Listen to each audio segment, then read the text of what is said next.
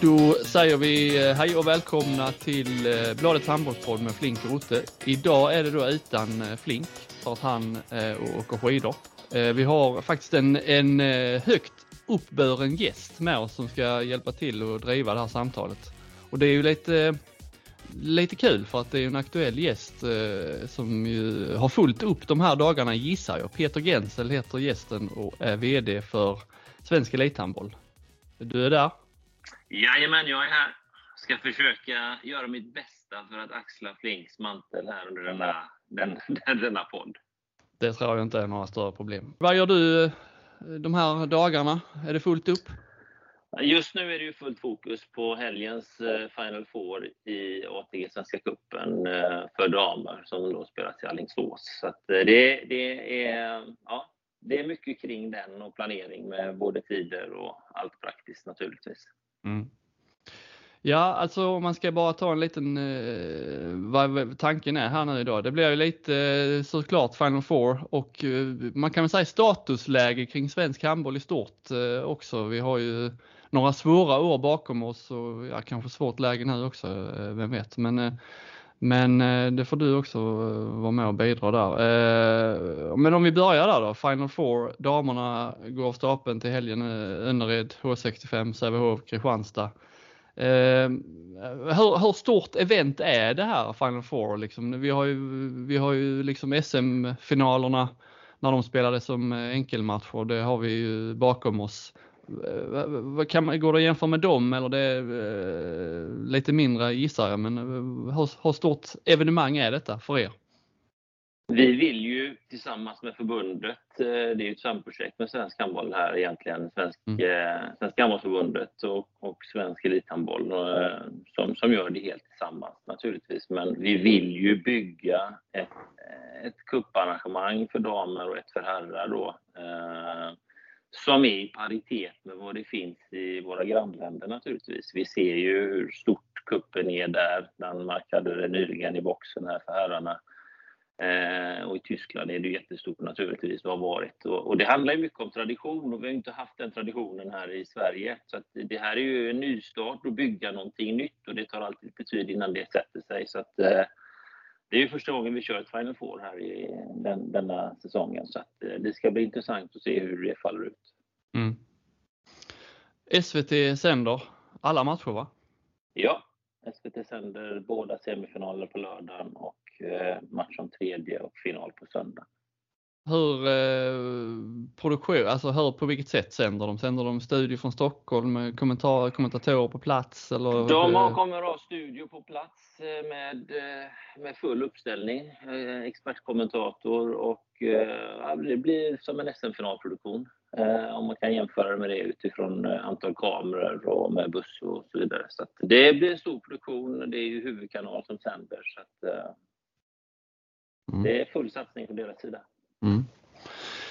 Du, du var själv inne på det där, det är mycket tradition och så för att få det att liksom lyfta ordentligt och så här. Eh, hur, hur bygger man en sån tradition? En stor fråga kanske, men jag gissar att det är lite svårare eh, de här första åren att att locka folk. Hur får ni, eller finns det någon plan liksom för att, eller det är uthållighet, eller hur gör man för att det här ska fungera på lång sikt? Ja, det handlar ju om, dels är det tålamod, men, men samtidigt så, så, får man ju försöka hela tiden. Dels är det ju naturligtvis lite avhängigt utav vilka lag som går till, till Final Four.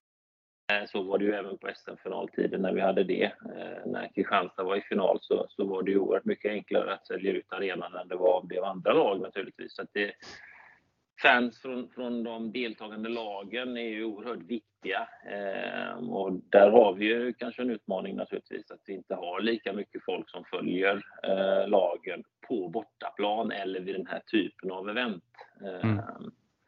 Så att eh, det, det ska inte sticka under stol med att det är tufft att, att fylla arenorna här nu naturligtvis, både i Alingsås nu till helgen och även herrarnas Final Four som kommer lite senare här 9-10 mars i mm. Halmstad.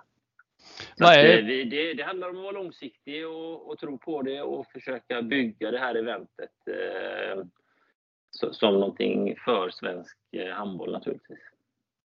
Hur är biljettläget nu då? Det är ju Estrad Alingsås eh, spelas ju damernas nu då till helgen. Eh, vad går där in? Går där in 2 5? Ja, knappt. Eh, men, men eh, det, utan att ha exakta siffror just nu så finns det biljetter kvar. Eh, det finns alltid biljetter kvar till evenemangen som insalig mm. kvar. Även när det är slutsålt så, så går man ut, men det finns alltid biljetter kvar. Det har vi lärt oss från med hemmamästerskapen. Ja, lite, att, lite grann så. Det finns alltid biljetter, men, men det är absolut det, det kommer att bli tufft att fylla både Alingsås och Halmstad som jag sa tidigare. Och vi, vi har tryckt på alla knappar vi kan här inför helgen för att, för att locka åskådarna. Eh, dels från de fyra finallagen naturligtvis, men även från Alingsås kommun med omnejd. Mm. Men vad innebär det då? Du säger att det blir tufft att fylla. Vad, vad kommer vi att landa på? Når vi över 1000? Ja, det tror jag absolut att vi gör. Men sen om vi når över 2000 är väl, är väl kanske lite mer tveksamt. Vi får väl se lite grann här eh, mm. vad det blir av det. Men vi hoppas ju att det kommer en hel del spontant till helgen också. när ni presenterade det här eh, finalarenorna med herrarnas i Halmstad och damernas i Alingsås så var ju i alla fall min tanke att ja men det är smart liksom eh, lagom arenor eh, för den här typen av evenemang. Men nu när du sitter här och det är lite tufft, är det för stora arenor eller? Nej, alltså det skulle jag inte vilja säga. Det är också det här, att hade vi på damsidan till exempel haft Skövde och eller Skara i Final Four så hade det kanske kommit en 300-500 från, från dem. Eh, nu har vi inte det. Eh, Kristianstad naturligtvis så hör, eh, även om de kommer ha en del naturligtvis med sig, så, så är det ju inte samma tillströmning som det hade varit om det hade varit eh, kortare. Och jag tror ändå, så vi har ju ändå valt arenor utifrån storlekar, Plus att vi har två organisationer lokalt, både i Alingsås och i Halmstad, som är vana vid att hantera eh, landskamper och liknande arrangemang. Så att, eh, därav att vi valde dem naturligtvis. Plus att vi inte kanske då ville ha det här att något lag får hemmaplansfördel eh, första året. Mm. Ja, jag tänkte komma till det också, men eh, ni, ni, liksom, ni valde aktivt här nu att välja arenor där sannolikheten var rätt låg att det skulle vara ett hemmalag. Eh, hade det inte varit enklare om ni hade haft ett hemmalag? Alltså då, då hade det nästan varit garanterat eh, fulla hus. Eh, eller varför gjorde ni det valet? Jag är tveksam till om vi hade haft garanterat fulla hus om vi hade varit i, i Malmö eller Partille eller, eller uppe i Stockholm, Eriksdalshallen naturligtvis. Men, men det, ska alltså vi prata en arena på 3-4 tusen så så är vi lite begränsade för herrarna till exempel. Eh, och på damerna så är ändå Estrad en bra arena eh, utifrån själva eventet. Så att, eh, det, finns alltid kritik. Tittar man på andra länder liksom, så har det alltid varit kritik mot hemmanationerna eller hemma, hemma det, klubben som får, får fördel eh, av att spela på hemmaplan. Så att, eh, det finns för och nackdelar med det mesta. Och det är alltid lätt att vara efterklok naturligtvis, men, men det här är ju någonting vi vill bygga på sikt. Så att, uh... Ni kommer fortsätta med det här neutral, neutral planen? Ja, det tror jag i alla fall. Det här är ju främst förbundets beslut naturligtvis, även om vi är bra bollplank i den dialogen från Svenska elithandbollssidan. Vad tänker man då? Alltså varför lockar det inte mer då tror du? Det, du säger det är svårt liksom. Det är ändå Final Four, det är liksom eh, internationellt har ju det en, en klang som, som borde locka i alla fall de mest inbitna handboll, handbollssupportrarna. Eh, är det liksom geografiskt eller vad, har du hunnit dra någon slutsats varför, varför det är så svårt? Nej, det har vi inte och vi tycker ändå att vi har varit väldigt försiktiga vad gäller biljettpriser. Eh, det finns föreningsbiljetter för 120 kronor per dag till exempel och eh, 500 kronor för båda dagarna. Eh, det, det är inte särskilt dyrt om man tittar på att man får fyra matcher. Så att, vi har försökt att, att verkligen skapa förutsättningar för att få ett evenemang som blir välfyllt. Men, men det är trögt med biljettförsäljningen och trögare kanske än vad vi hade förväntat oss. Eh, nu hade vi ju visserligen ett dammästerskap i Göteborg med sex, eh, sex speldagar i december här där det, där det var i snitt 8000 eller mer. Eh, så att, och där det var mycket av föreningslagen eller i, i väst då, som, som var på de arrangemangen. Så det kanske finns en mättnad. Det visste vi naturligtvis om och det såg väl i sig som en fördel att vi kunde kunde kontakta de lagen igen som ändå hade varit där. Men, men som sagt var, det, det är lite förvånande över det svala intresset från gemene man handbollsmässigt så att säga, som, som är det. Men även från, från deltagande föreningar att, att eh, få med sig sina fans från sina hemorter eh, är också tuffare än vad vi kanske trodde. Är det liknande, du säger det, det blir tufft även på här sidan, men är det liknande läge eller är det lite bättre på här sidan eller lite sämre eller vad är status där? Ja, men utifrån att arenan tar tre och ett halvt lite drygt eh, i Halmstad så, så är väl läget ungefär detsamma skulle jag säga om man tittar på beläggningsgrad i de båda, båda arenorna. Nu finns det ju ett par veckor kvar där så att eh, mm. det är bara en, en dag eller två dagar här kvar till, till eh, Alingsås.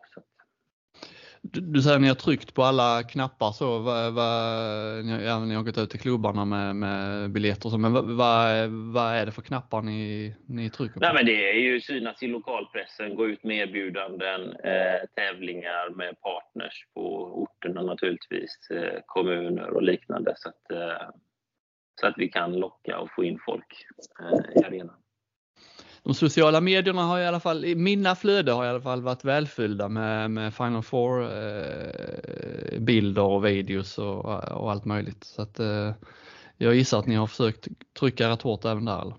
Ja, men vi trycker ju på, alla kanaler som går egentligen. Eh, vi är i lokalpressen, både Stampen Media och lokalpressen här uppe på väst eh, när det gäller bägge arenorna. Eh, och, och där det finns tävlingar till till prenumeranter och liknande hos dem. Så att, eh, vi försöker verkligen ut och eh, det finns en stor tröghet hos, eh, hos föreningarna också naturligtvis att, att locka med sig ungdomar eller fans. Eh, även om det kanske i till exempel Sävehof och, och Önnereds fall till haven här nu inte är några jätteavstånd. Nej. Eh, nu är ju Kristianstad HK ska ju spela ett av lagen som ska vara med eh, och det betyder att vi eh, på Kristianstadsbladet eh, ska dit. När vi försökte boka hotellrum i Alingsås så var de i alla fall slut och, och fullsatt överallt. Jag är ju alltid mm. nyfiken på hur ser, vilka, vilka medier är akkrediterade till den här tillställningen? Och det är faktiskt en fråga som jag inte kan besvara. Eh, vi har ju samma kritieringssystem som, som förbundet och landslaget har på sina landskamper. Eh, så det är digitalt och där har vi Stefan Lindstrand som, som eh, brukar hantera det på ett föredömligt sätt. Hantera det. Så där sköts allting digitalt. Jag har inte sett ackrediteringslistan ännu. Faktiskt. Nej, okay. jag, jag, kan inte uttala mig om det. Nej. Um... Men du säger SVT, ska, ska du sova över i Alingsås eller åker du hem? Ja, men jag åker nog hem tror jag ändå. Eh, sparar in på den kostnaden eh, med hotellrum. Eh, vi försöker naturligtvis hålla ner kostnaden så mycket det går i den centrala organisationen. Eh, jag tänkte väl det var inte så dina att, egna eh, kostnader du nej, så, nej, så är det ju. Men, men det här är ju ett samarrangemang mellan, eh, i svensk handboll så att säga. Så att, där, där är ju det är ju viktigt att hålla ner alla kostnader som går. Eh, så att jag åker hem istället. Vad gör du nu här? Eh, nu är det, det är torsdag när vi spelar in. Eh, vad, vad är ditt uppdrag här nu fredag, lördag förmiddag? Ja, det, jag tror inte att det är något av lagen. Min kollega Elin Jansson är ju den som är projektledare för Final Four. Så hon kommer åka upp till Alingsås imorgon förmiddag och vara där hela dagen det, det kommer att preppas eh, inför helgen, leverans utav allting som, som ska vara på plats eh, på lördag, söndag. Ehm, och, och eh, jag tror inte att det är något lag som tränar i arenan faktiskt imorgon, vilket vi brukar ha då träningstider på, på eftermiddagen dagen innan. Mm. Utan de tränar i sina respektive hallar.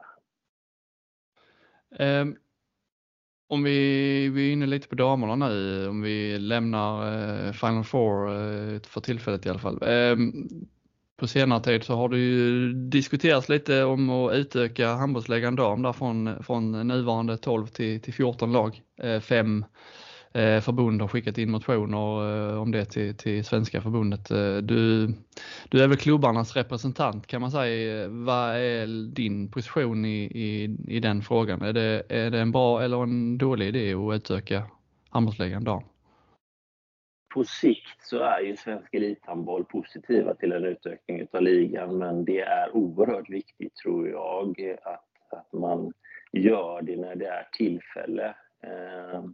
Sportsligt skulle det säkerligen funka direkt, men det handlar om organisation, ekonomi, eh, 50 matcher till ska spelas. Eh, det innebär att vi inte kan lägga dammatcherna lika mycket på lördag, söndag som ju är önskemålet då från damföreningarna. Utan det kommer bli fler vardagsmatcher, vilket kommer öka kostnaderna naturligtvis för eh, varje förening. Jag tror heller inte att de allsvenska föreningarna som har riktigt den kollen eh, på kostnadssidan vad gäller eh, kollektivavtalsförsäkringar, eh, medlemskap och serviceavgift till arbetsgivaralliansen och sånt som det medför att gå upp och spela i handbollsligan. Jag tror att man ska göra en konsekvensanalys och se över helheten. Förslaget är ju att det ska utökas till 14 lag i handbollsligan dam Eh, initialt, men ju även att allsvenskan ska utökas till 14 lag eh, på damsidan.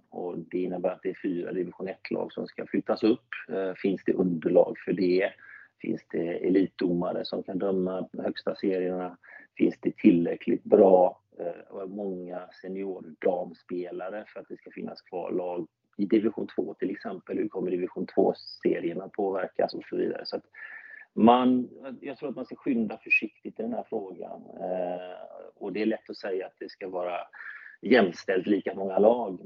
men Vad är jämställt för mig är kanske att erbjuda damspelarna samma eller i alla fall bättre villkor än vad de har idag, både lönemässigt och vad det gäller träningstider och allting runt omkring. Eh, som jag ser det så skulle en utökning eh, direkt nu till 14 lag i handbollsligan dam innebära sämre förutsättningar för damspelarna än vad de har i dag. Jag tror att man ska se över helheten på ett sätt som kanske inte de som har lagt fram motionerna har tänkt igenom ordentligt. En dålig idé då alltså?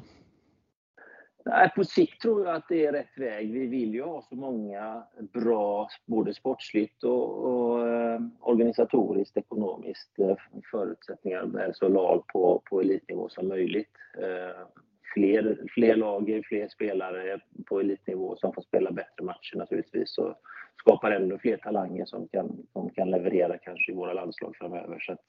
På sikt tror jag absolut att det är rätt väg, men man ska vara noggrann med när den tiden är mogen så att säga att utöka. Till helgen så är det ju SVT som sänder Final Four.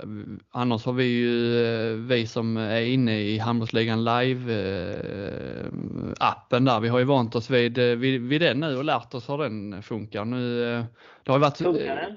Tycker du? Ja. Vad säger du nu när du har kört den ett par månader? Den funkar till stor del. Jag blir utloggad hela tiden, men det kan ha att göra med att jag är inne på olika på dator och telefon enheter. Precis. Men min bild av det nu är att det funkar bra, helt okej i alla fall. Vad är din bild av det? Eh, utifrån den eh, problematiken som vi hade när vi körde igång eller som när Infront hade när de körde igång, eh, det är ju deras plattform, eh, så har du vad mig vetligen, alltså antal supportärenden och liknande har ju minskat oerhört. Om jag fick in och min kollega Elin fick in kanske, säg ett ett mejl om dagen eh, under månaderna som var i början, eh, så har vi nu inte ett mejl i månaden som säger att nu funkar det inte eller någonting sånt. Eh, min uppfattning är att det funkar väldigt bra nu. Det ökar stadigt antal nya personer som har skapat konto på Handbollsligan Live, i alla fall den informationen jag får.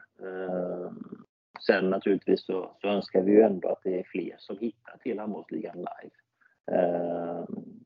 Har du skapat ett konto så kan du se 6-7 minuters sammandragen från varje match till exempel utan någon extra kostnad. Behöver inte köpa något abonnemang för det. Det är ett långsiktigt naturligtvis projekt det här. Det är ett avtal på 5 år och vi är kanske 6 månader drygt in i det här avtalet. Vi jobbar på framåt tillsammans med Infront som driver plattformen. Hur många är det som är, är betalande kunder då? Jag vet faktiskt inte det. Du hade kanske inte sagt det även om du hade vetat?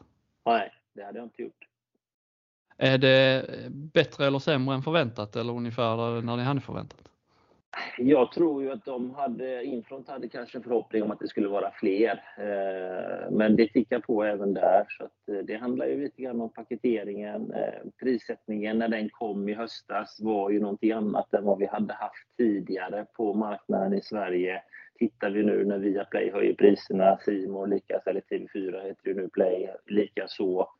Ehm, det kommer att bli en höjning på, på alla den här typen av rättigheter framöver. Eh, jag vet att Svensk Elitfotboll är, är, är bekymrade utifrån att deras avtal går ut efter nästa säsong, hur de ska hantera det. Det kommer inte finnas ett, eh, en, en större aktör som kommer att ta över samtliga matcher på det sättet som, som SBS Discovery gjorde när de eh, köpte fotbollen senast. Så att, ehm, Nej, jag tror att vi kommer gå mot en marknad där det är mer och mer så att man betalar för den eller de rättigheterna man vill titta på själv. Och det är väl i grunden, det är ju egentligen det, i alla fall jag liksom när man har, eh, som har efterlyst länge egentligen, alltså man via Play. Eh, jag vill titta på, eh, jag vill bara titta på Premier League men jag betalar för Formel 1 och allt möjligt. Mm. Så det, jag, det är egentligen det, jag gillar ju det egentligen men är liksom prissättningen, det låter ju på dig som att det kommer ju inte bli billigare nästa år med handbollsligan live. Är liksom ja, den... Det, det, utan att veta eh, så, så jag menar vi, vi gav ju all information som fanns på vad, vad sportpaketen kostade i Sverige inför lanseringen. Eh, de sätter sina priser någonstans utifrån sin investering och och vad de vill ha tillbaks eh, naturligtvis på det här. Eh, men jag tror inte att det kommer bli en sänkning, men, men jag tror heller kanske inte att det blir någon större höjning. Förhoppningsvis eh, kanske det blir någon typ av justering utifrån paketeringen, innehållet i de olika abonnemangen. Men, men vi sitter och tittar lite grann på det och de gör väl en utvärdering här tänker jag också efter säsongen tillsammans med oss. Så att, Ja, det, det, har inte skett någon utvärdering liksom nu som du har tagit del av eller varit med i? Nej, det, så pass, det kommer att göras förmodligen här så fort eh, grundserien är slut, i slutet på mars tänker jag. Eh, sen ska man inte sticka under stol med att, att eh, IPTV är en, en bov i sammanhanget som naturligtvis tar många, jag tror att Sverige är ett av de länder i Europa och världen som, som har flest användare på IPTV och jag såg någonstans i någon artikel att eh, att det var ungefär 600 000 användare eh, mm. som, som såg på olika sporträttigheter via IPTV. Och det är klart att de pengarna går ju till andra än till, till rättighetsinnehavarna, i det här fallet då handbollsligan och föreningarna där. Så att, eh, det, det, är ett stort bortfall där utav intäkter Eh, för att folk väljer någonting som, som inte är okej okay. och som inte stöttar eh, ligorna och sporten och föreningarna. Nej. Men det gör de väl också för att priserna är för, hö för höga. Alltså någonstans, eh, det måste man inte komma till en kompromiss någonstans att om, så länge priserna fortsätter vara så höga som de är, inte bara handbollsligan live, det är ju de flesta. Eh, vad är det liksom din bild av marknaden där? Du säger elitfotbollen har, eh, är oroliga, det är väl fler, fler sporter som, som sitter på utgående avtal som som har samma problem om man läser om Viaplay, det är liksom kris i tv-branschen där. Måste man inte komma till någon slags konsensus med, med, med priserna där eller det, det, kom, det kommer vara omöjligt att och liksom göra det?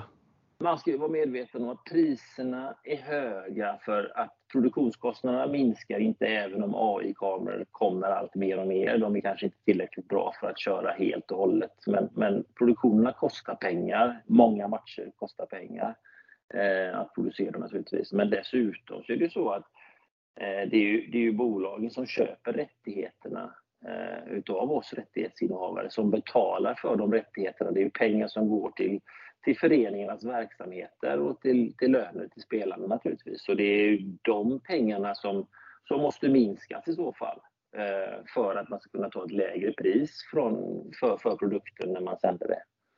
Eh, så att det blir ju en, eh, en effekt i så fall att för konsumenten skulle det bli billigare men det skulle också innebära att det blir mindre pengar och sämre ersättningar för föreningarna som bedriver verksamheterna i de olika idrotterna.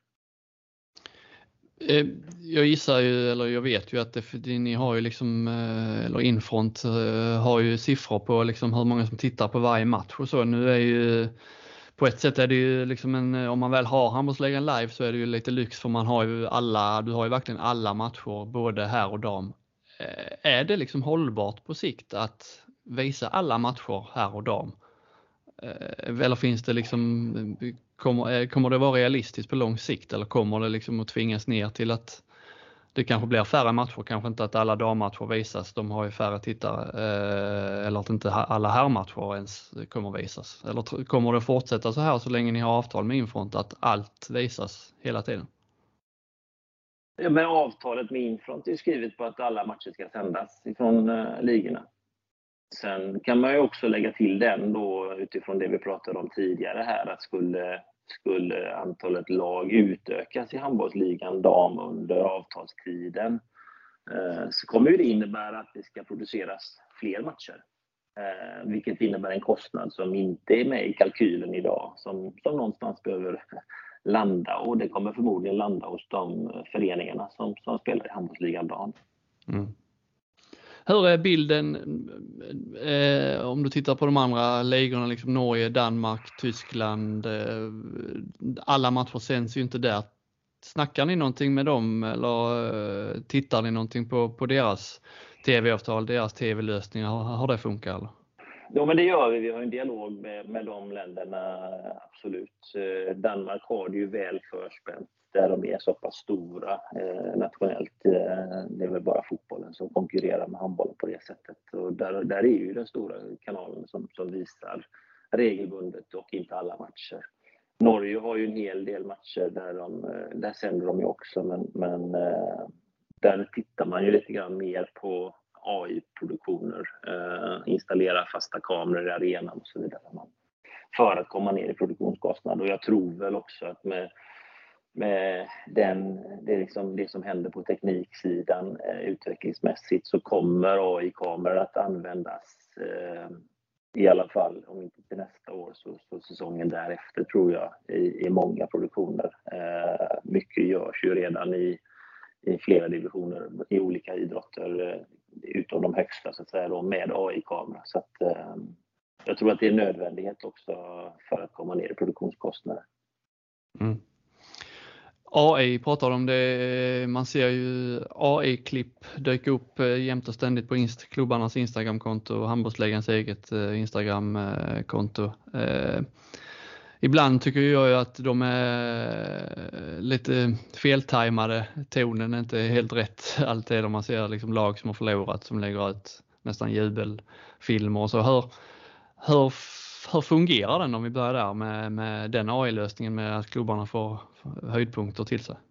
Ja, men det är två, två delar i det som du säger. Eh, tonaliteten i texten på inläggen, där har vi ju haft en dialog med Infront Lab då, som är dotterbolaget som hanterar det här åt oss, åt alla föreningar.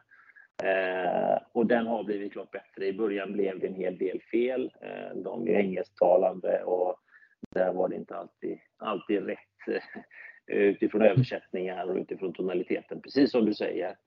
Eh, men, jag tycker att den är ändå, den är ändå bra nu och fungerar. Eh, när det gäller själva innehållet i klippen så är vi helt överens, du och jag och föreningarna likaså, att där behöver vi försöka höja kvaliteten så att det verkligen är eh, högkvalitativa eh, actions eller händelser på planen som visas i highlights-klippen. Och där hade vi senast igår ett möte med, med Infront just hur ska vi kunna försöka säkerställa det utifrån våra loggare som, som sköter statistiken, eh, de, de har ju möjlighet att stjärnmarkera eh, händelser som är lite spektakulära eller sevärda. Eh, mm. Hur man i AI-programmet sen, när man plockar ut de olika, man, man programmet värdesätter då de olika händelserna eh, från 1 till 5. Och där de då ska plocka ut de, de femstjärniga naturligtvis, så mycket mm. som möjligt. Men eh, jag tycker till exempel att, att sju meters kast eh, är allt för ofta förekommande, eh, vilket jag påpekade igår. Eh, det kan vara snyggt med en snygg räddning och det säger jag inte bara som gammal målvakt. Men, men ett vanligt sju meters kast som går i mål, eh, Eh, det är sällan det är så pass att det ska vara med kanske i en, i en highlights på, highlights-klipp på, på 60 sekunder eller 90 sekunder. Kan vara med på på, på det längre klippet. Men, men där sitter vi och tittar lite grann tillsammans med Infront. Hur kan vi höja kvaliteten på innehållet utav highlights? Men, men alltså, bara vi tittar på Tittar vi på föreningarnas och ligornas sociala eh, medier, eh, om vi tittar på Instagram och, och, Facebook till exempel, så tror jag i snitt att vi har ökat med nästan 700 procent i räckvidd när det gäller rörligt innehåll. Mm. Visserligen från en del föreningar som hade väldigt lågt rörligt innehåll förra säsongen, men ändå. Så att eh, vi har, når ut till oerhört många fler med våra highlights-klipp och vår produkt. Uh, Infront, de sitter väl i Israel uh, har jag fått för mig. Uh, hör, det är lite, det är lite ja, oroligt. De sitter, de sitter väl runt om i hela världen ska jag säga. vi har möten med dem. De sitter både i Amsterdam, New York, Tel Aviv och Eh, i Schweiz. Så att, eh, det är lite oroliga tider i Israel. Är det någonting som spelar, har spelat in eller påverkar er på något sätt? Eller? Jo, ska man vara helt tydlig så är Infront har ju huvudsäte i Schweiz medan det är då deras dotterbolag Infront Lab som hanterar eh, själva plattformen, AI-delen i det som levereras. Eh, och, och, absolut har det påverkat eh, det har... Eh, det, det, alltså så vi sitter vid digitala möten så är det ju det är ju tyvärr så att man, man, de har en hörlur i och en måste de höra ifall det är flyglarm för då är det liksom ner i skyddsrum. Mm. Så att det, det är klart att det har påverkat också. Eh, men, men de gör ett fantastiskt jobb ändå, ska man, ska man ge dem. Mm. Um, om vi skiftar lite fokus eh, över till, till klubbarna och man läser mycket om publikläget och så. Eh, ibland, det är ju mycket debatt om publiken har varit här under hösten, eh, både i samband med liksom folk som är i, i hallarna och folk som tittar på TV. Jag får nästan uppfattningen ibland att svensk handboll, eller svensk klubblags handboll, är i kris. Mm. Samtidigt då Eh, Utifrån min... publiksituationen tycker du eller? Vad... Nej, nej, nej, nej, nej, jag, nej, jag kommer, jag kommer ja. till detta. Eh, jag får uppfattningen av det, jag säger inte att jag tycker det, men eh, jag får uppfattningen utifrån hur liksom debatten pågår att det verkar vara någon kris. Samtidigt då så tittar man på publiksiffrorna så publiksnittet nu eh, över 1200 Eh, visst, eh, mellan eh, åren 2010 till 2020 där före pandemin så var snittet högre. Eh, till stor del kanske där i Kristianstads liksom boom eh, under mitten av 10-talet. Men tittar man historiskt så det nuvarande publiksnittet är det bästa sedan eh, 1975. Liksom är den, för du måste väl också få en känsla av att utifrån hur debatten förs att det är lite av ett dåligt läge som svensk handboll befinner sig eller, eller vad har du för liksom bild av, av, av den debatten? Jag skulle vilja säga så här att när det gäller publik så har du helt rätt. Eh, så jag tror att vi kanske kommer landa förhoppningsvis över 1300 i snitt här på herrligan och även damerna gör det bättre nu än, än tidigare. Och anledningen kanske att vi hade väldigt bra snitt där tidigare eh, innan pandemin och så, det var att vi fick ett antal nya arenor, eh, också lite nyhetens behag och många som kom och så vidare. Eh, och, och, det vi har haft svårt att locka tillbaka publiken efter eh, pandemin som var här. Så att, men jag tycker ändå eh, att, att det är ett ökat intresse. Eh, jag var själv i en välfylld eh, Önneredshall här i veckan. Och såg det säger ju i och för sig inte speciellt mycket att det är en Nej, men, men ändå. Eh, Önnered är väl kanske inte känt för att vara den eh, publikmagneten som, som man skulle vilja utifrån två elitlag där ute. Men, men det var riktigt bra stämning och välfyllt på läktarna.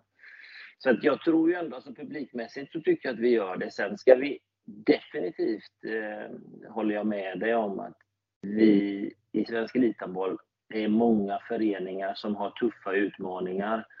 Eh, både organisatoriskt och även ekonomiskt. Eh, där situationen eh, är ansträngd skulle jag vilja säga i många föreningar. Mm. Du, vet, du vet själv hur det ser ut i, i de två föreningarna som spelar i, i Kristianstad. Mm. Men, men, generellt så handlar det om att vi har, vi har tyvärr, tycker jag, om vi jämför med för ett år sedan, eh, tappat organisatoriskt lite grann i våra föreningar. Och det är en utmaning, för det är kompetens vi förlorar där. Och även om vi sparar in en kostnad kanske på, på kort sikt så, så långsiktigt så, så behöver vi förstärka föreningarnas organisationer för att kunna ta, fortsätta steget och, och få fler folk till läktarna, hitta större samarbete med partners och så vidare. Jag tänkte återkomma till ekonomin eh, strax bara. Jag bara tänker på det här med publik. Du säger att det är, liksom, det, det är inte så dåligt, eh, men ändå man får liksom lite bilden av det. Vi, jag och Flink pratade lite om det här. Ni skickade ut något pressmeddelande efter EM nu att det var så bra publiksiffror där i, i, liksom, i en enskild omgång. Eh, när man eh, har, eh, jag får känslan av att skickar man ut ett sådant pressmeddelande baserat på en omgång så är det ett tecken på dåligt självförtroende att man liksom måste visa utåt att eh, titta här på oss, vi är faktiskt eh, duktiga. Eh, håller du med? Eller du håller inte? Nej, egentligen inte eftersom jag är avsändare till pressmeddelandet. nej, men, men alltså, det var mer bara ett konstaterande att det var kul att se att det var kanske över 200 fler i snitt under den omgången och det var inte bara eh, publiklag, av det de, de lagen som, som har eh, högst publiksnitt hemma, som hade hemmamatcher. Eh, så att eh, det var mer bara ett konstaterande att det, det, var en klar höjning och så pass mycket också, mer än, än vad snittet har varit under hösten. Men Eh, nu är det ju många föreningar som kör eh, partnermatcher och liknande där, där de har samarbete med sina partners. Och tittar vi på, på Hallby och Lugi igår så var det ju fullt eh, i den arenan till exempel. Så att, eh, det, man ska ändå säga att det kommer folk, det finns intresse. Eh, sen behöver vi långsiktigt eh, skapa förutsättningar i våra arrangemang som, som attraherar publiken. Eh, men, men också någonting som vi håller på att jobba med, det är ju att ha en bättre dialog med våra, eh, våra fans och biljettköpare. Eh, komma med regelbunden information via nyhetsbrev eller informationskanaler direkt till dem där vi, där vi tidigare kanske inte har varit så duktiga. Mm. Ehm, det är ju en stor fråga det här med publik och så, men vad, vad skulle du liksom, ja man pratar om eh, vad krävs för att det ska komma publik? Ja, bra arenor, eh, sidoaktiviteter, bra handboll såklart, eh, sponsorsamarbete. Men vad skulle du säga är den enskilt liksom viktigaste delen som klubbarna behöver jobba på här och nu för att, för att det ska bli ännu bättre? Ja, alltså, det, det, är ju hela tiden, jag tycker att vi i grund och botten har en väldigt bra produkt, en attraktiv produkt när man är på match. Så de publikundersökningar som vi har gjort genom åren visar ju alltså att eh, första gångs besökare tycker att det är en jäkligt rolig sport. Vi har en kanske utmaning i vissa fall när det gäller regler, är det styrmefoul eller inte och förklara det för, för första gångs besökare. Men men eh, i grund och botten, en handbollsmatch, eh, den avgörs till, till 90 procent avgörs de sista fem minuterna. Eh, och, och, det är någonting som är en styrka eh, för vår del. Även om det är ett lag som leder med fem sex bollar i paus så, så behöver inte det påverka liksom, eller betyda att, att slutet är avgjort eller klart redan i paus. Så att vi har en stark produkt, men, men vi behöver vi behöver se till att ha en bättre dialog med våra fans. Spelar vi de dagarna och de tiderna som, som passar våra, eh, våra fans och våra eh, biljettköpare till exempel? Vet vi det eller är det bara någonting vi tror? Eh, hur kan vi hitta fler av våra partners som kommer till våra matcher? Eh, de har ju ofta en antal partnerbiljetter och liknande eh, i sina avtal. Utnyttjas de eller inte? Kan vi öka den delen? Så det handlar mycket om ett eh, internarbete eh, hos föreningarna. Eh, att, att, kunna kommunicera och veta och komma med rätt erbjudande till, till, till våra fans och biljettköpare. Mm du var inne på lite på ekonomin eh, nyss ju. Om man tittar tillbaka fjolåret så var eh, ett jobbigt år. Alla klubbar utom fyra gick med minus. En del rätt så mycket minus. Eh, Kristianstad och Ystad över 4 miljoner back. Skövde, Alingsås över 3 miljoner back. Eh, det oroar ju såklart. Det måste oroa dig också. Hur eh, ser du på klubbarnas ekonomier här och nu? Eh, utan att ha mer än de nyckeltalen som liganämnden levererar till mig som vi lägger ut på våra hemsidor så, så vet jag ju att det är många föreningar som har det ansträngt och de ser över sin kostnadssida naturligtvis. Eh, Världssituationen har ju också påverkat att en del av sponsorintäkterna eller partnerintäkterna har, har tappats på vägen. Eh, om en partner är med och stöttar eller, eh, eller väljer liksom att okej, okay, antingen fortsätter jag stötta föreningen här eller så får jag säga upp ett antal personer på företaget så har jag ju full förståelse för att man, man värnar om de anställda i det fallet. Och, eh, det är naturligtvis en del i det hela. Eh, men, men jag tittade lite grann på en jämförelse ändå som, som liganämnden hade gjort. Då. Eh, alltså i, i partnerintäkter och från, från ett år till annat. Och vi har inte tappat så vansinnigt mycket eh, ändå i partnerintäkter från tidigare år här och innan pandemin. Men, eh, och inte heller kostnaderna har ökat så där jättemycket. Men eh, men, men det är en utmanande tid för, för, för i stort sett alla föreningarna. Eh, och tyvärr så, så, ser det tufft ut framöver men, men alla är ju medvetna om situationen naturligtvis. Så att, eh, det, det, handlar om att jobba målmedvetet och långsiktigt eh, och, och, bygga upp ett, ett starkt eget kapital ute i föreningarna. Eh, liganämnden kommer väl snart, eh, det är väl nu framåt vårkanten som de eh, sätter ner foten vad som gäller. Kommer alla och klubbarna att få elitlicens eller? Jag vet inte det. Ehm, de tittar ju även på de allsvenska föreningarna nu, vilket ju är bra för det innebär också att de behöver sköta sig på ett, på ett sätt som de kanske inte har gjort tidigare eller har, har krävts tidigare. Ehm, de, de kom ju med ett preliminärt besked i samband med sista omgången. Eh, och jag vet ju att de föreningar som ligger till exempel i treårsregeln, det vill säga har man ett, ett negativt eget kapital så ska ju det vara avbetalt med en tredjedel per år. Eh, under tre år. Eh, och, och, de föreningar som, som befinner sig i den processen har ju eh, delårsbokslut och liknande som, som skickas in och en tydlig uppföljning med liganämnden.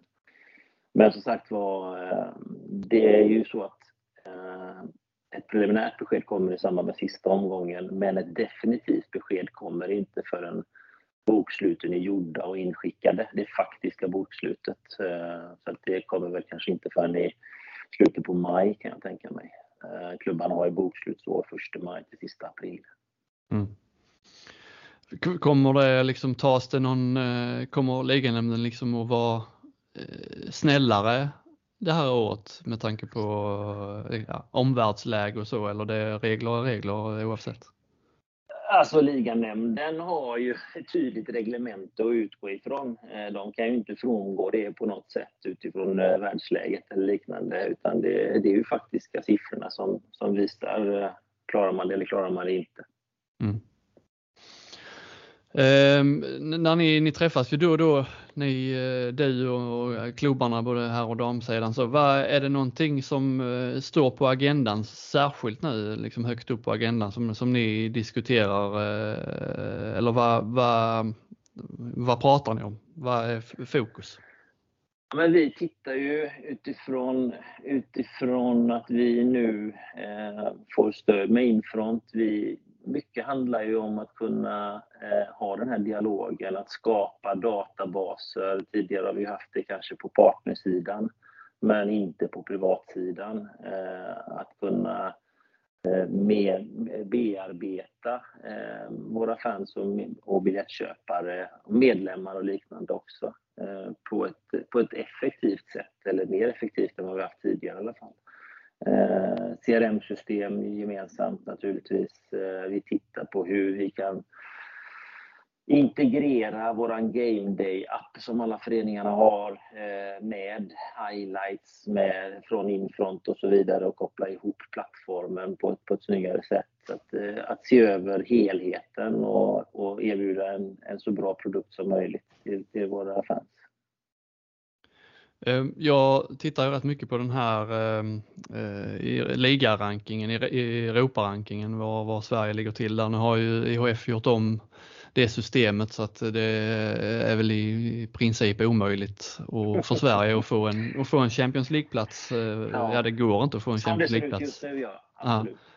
Eh, samtidigt går ju Sävehof går ju bra där, i, de spelar ju i Champions League på damsidan och, och går bra i European League på, på herrsidan. Hur mycket, hur mycket följer du det? Hur viktigt är Europaspelet för svensk handboll skulle du säga?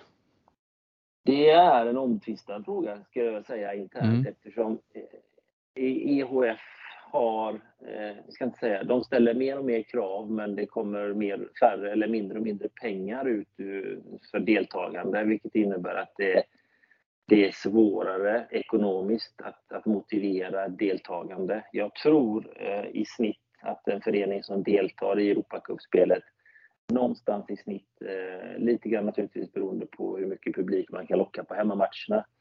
Eh, men, men, i snitt så pratar vi 100-150 000 eh, i förlust per, per spelad omgång i Europa. Eh, spelar man då till exempel Europa League som Sävehofs herrar gör här med, med sex omgångar, eller Sävehofs damer för den delen, så, så inser man att det är en stor kostnad för att delta i Europacupspelet. Och, det är ju i nuläget utifrån de kraven på arenor, på arrangemanget och på organisationen och så vidare som EHF ställer. Kanske inte mer än eh, tre, tre, möjligtvis fyra föreningar på damsidan och fem, kanske fyra, fem på, på herrsidan som, som, eh, som teoretiskt tror jag eh, på allvar fundera på att spela Europacupspelet. Det är ju en oerhörd möjlighet för föreningen och spelarna också naturligtvis erfarenhetsmässigt att komma ut och spela i Europa. Men, men det, är, det är en situation som vi måste tillsammans med förbundet och svensk handboll fundera över.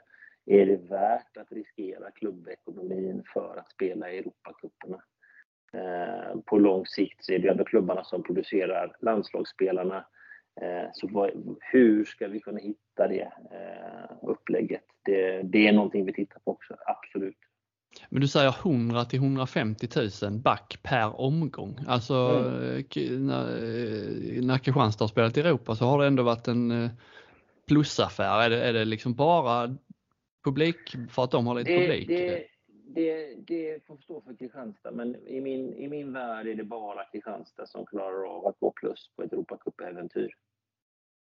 Ja, men det är ju, eh, måste ju vara liksom att inte, varför är varför är inte pressen på IHF större? Eh, för vi har ju ändå lag från liksom betydligt mindre ligor än, eller en, ja, en, en Sverige som, som eh, liksom är ute och spelar. Varför, varför klarar inte svenska lag det? Alltså jag, man ska ju vara medveten om, eh, tittar man på herrsidan till exempel, så, så det, det har ju inte deltagarna i den, den, tredje eller lägsta kuppen. Där har vi ju inget lag som är med, men Europa League då som är andra kuppen, där spelas ju matcherna vardagar. Eh, då konkurrerar du med affärsresenärer, så resorna med flyg till Europa har ju ökat i kostnaden enormt mycket, likaså hotellkostnaderna om du bara jämför med innan pandemin så, så, tror jag det utan att veta, men, men en rejäl procentuell ökning i kostnader mm. för resa och, och hela den biten. Eh, tidigare när, när eh, Europacuperna låg på helger så, så var det lättare att hitta billiga flyg och, och boende naturligtvis över helger. Så det, kostnadssidan är en stor faktor plus att, eh, att EOF eh, har svårare att sälja in produkten centralt vilket innebär att det det är mindre pengar i, systemet som går ut till föreningarna som deltar. Där, därpå har ju också då EOF ställ, ställer ändå högre krav på eh, organisationen, på arenan och så vidare på hur det ska se ut med dressing och så. så att, eh, eh det har blivit väldigt mycket tuffare att delta i Europacuperna kravmässigt. Men du får inte lika mycket tillbaka som, som du hade tidigare. men är, finns det ingen, liksom ingen... Ja, men det handlar mycket om nyhetsrätten för Europacuperna. Eh, där finns ju inget nyhetsrättsavtal till SVT för att det begärs för mycket pengar till exempel.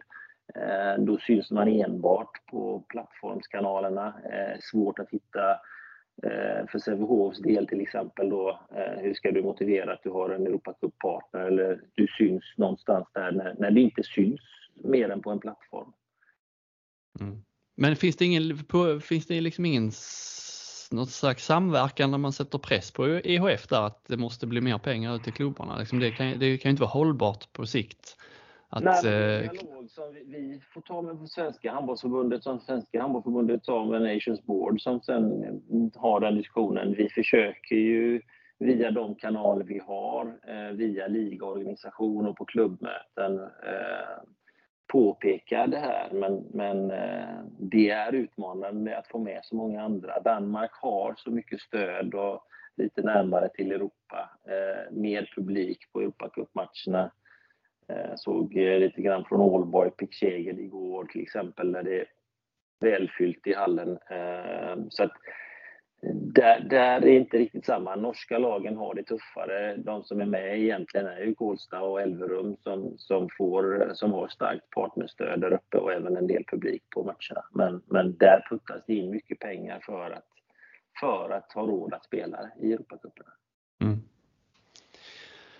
Um, det är bra Gensel. Nu har, nu har jag bara en enda fråga kvar och det är för mitt eget välmående. Okay. Så att man kan, jag kan förbereda mig här nu mentalt. När i slutspelen kommer de här eh, förbaskade landslagsuppehållen och förstör?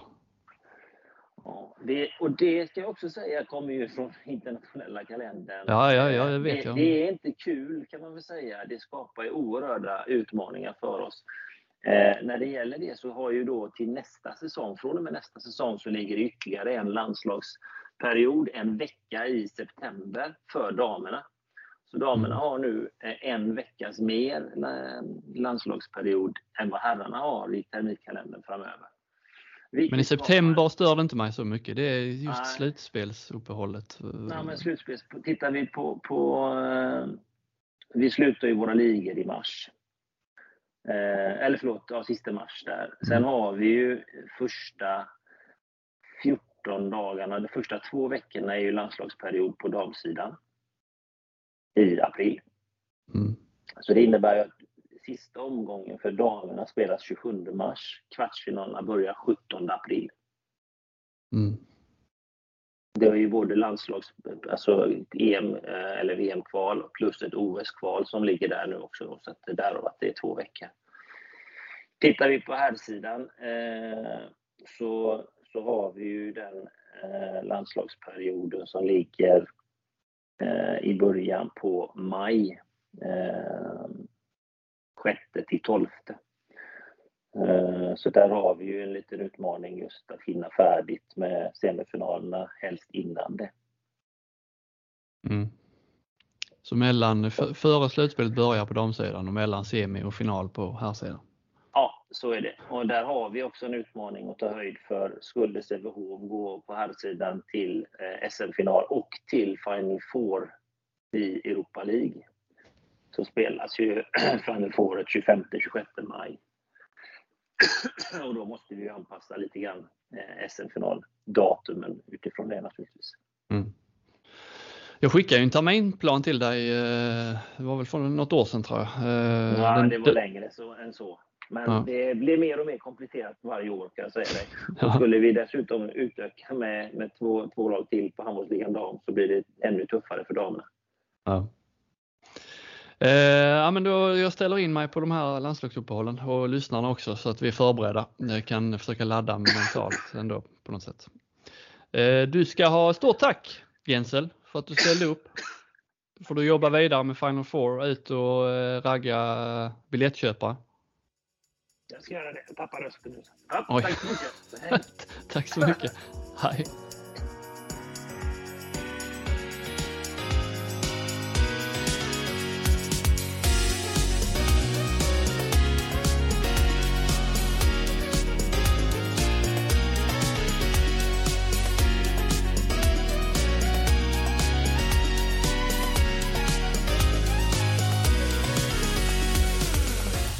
Du har lyssnat på en podcast från Aftonbladet. Ansvarig utgivare är Lena K Samuelsson.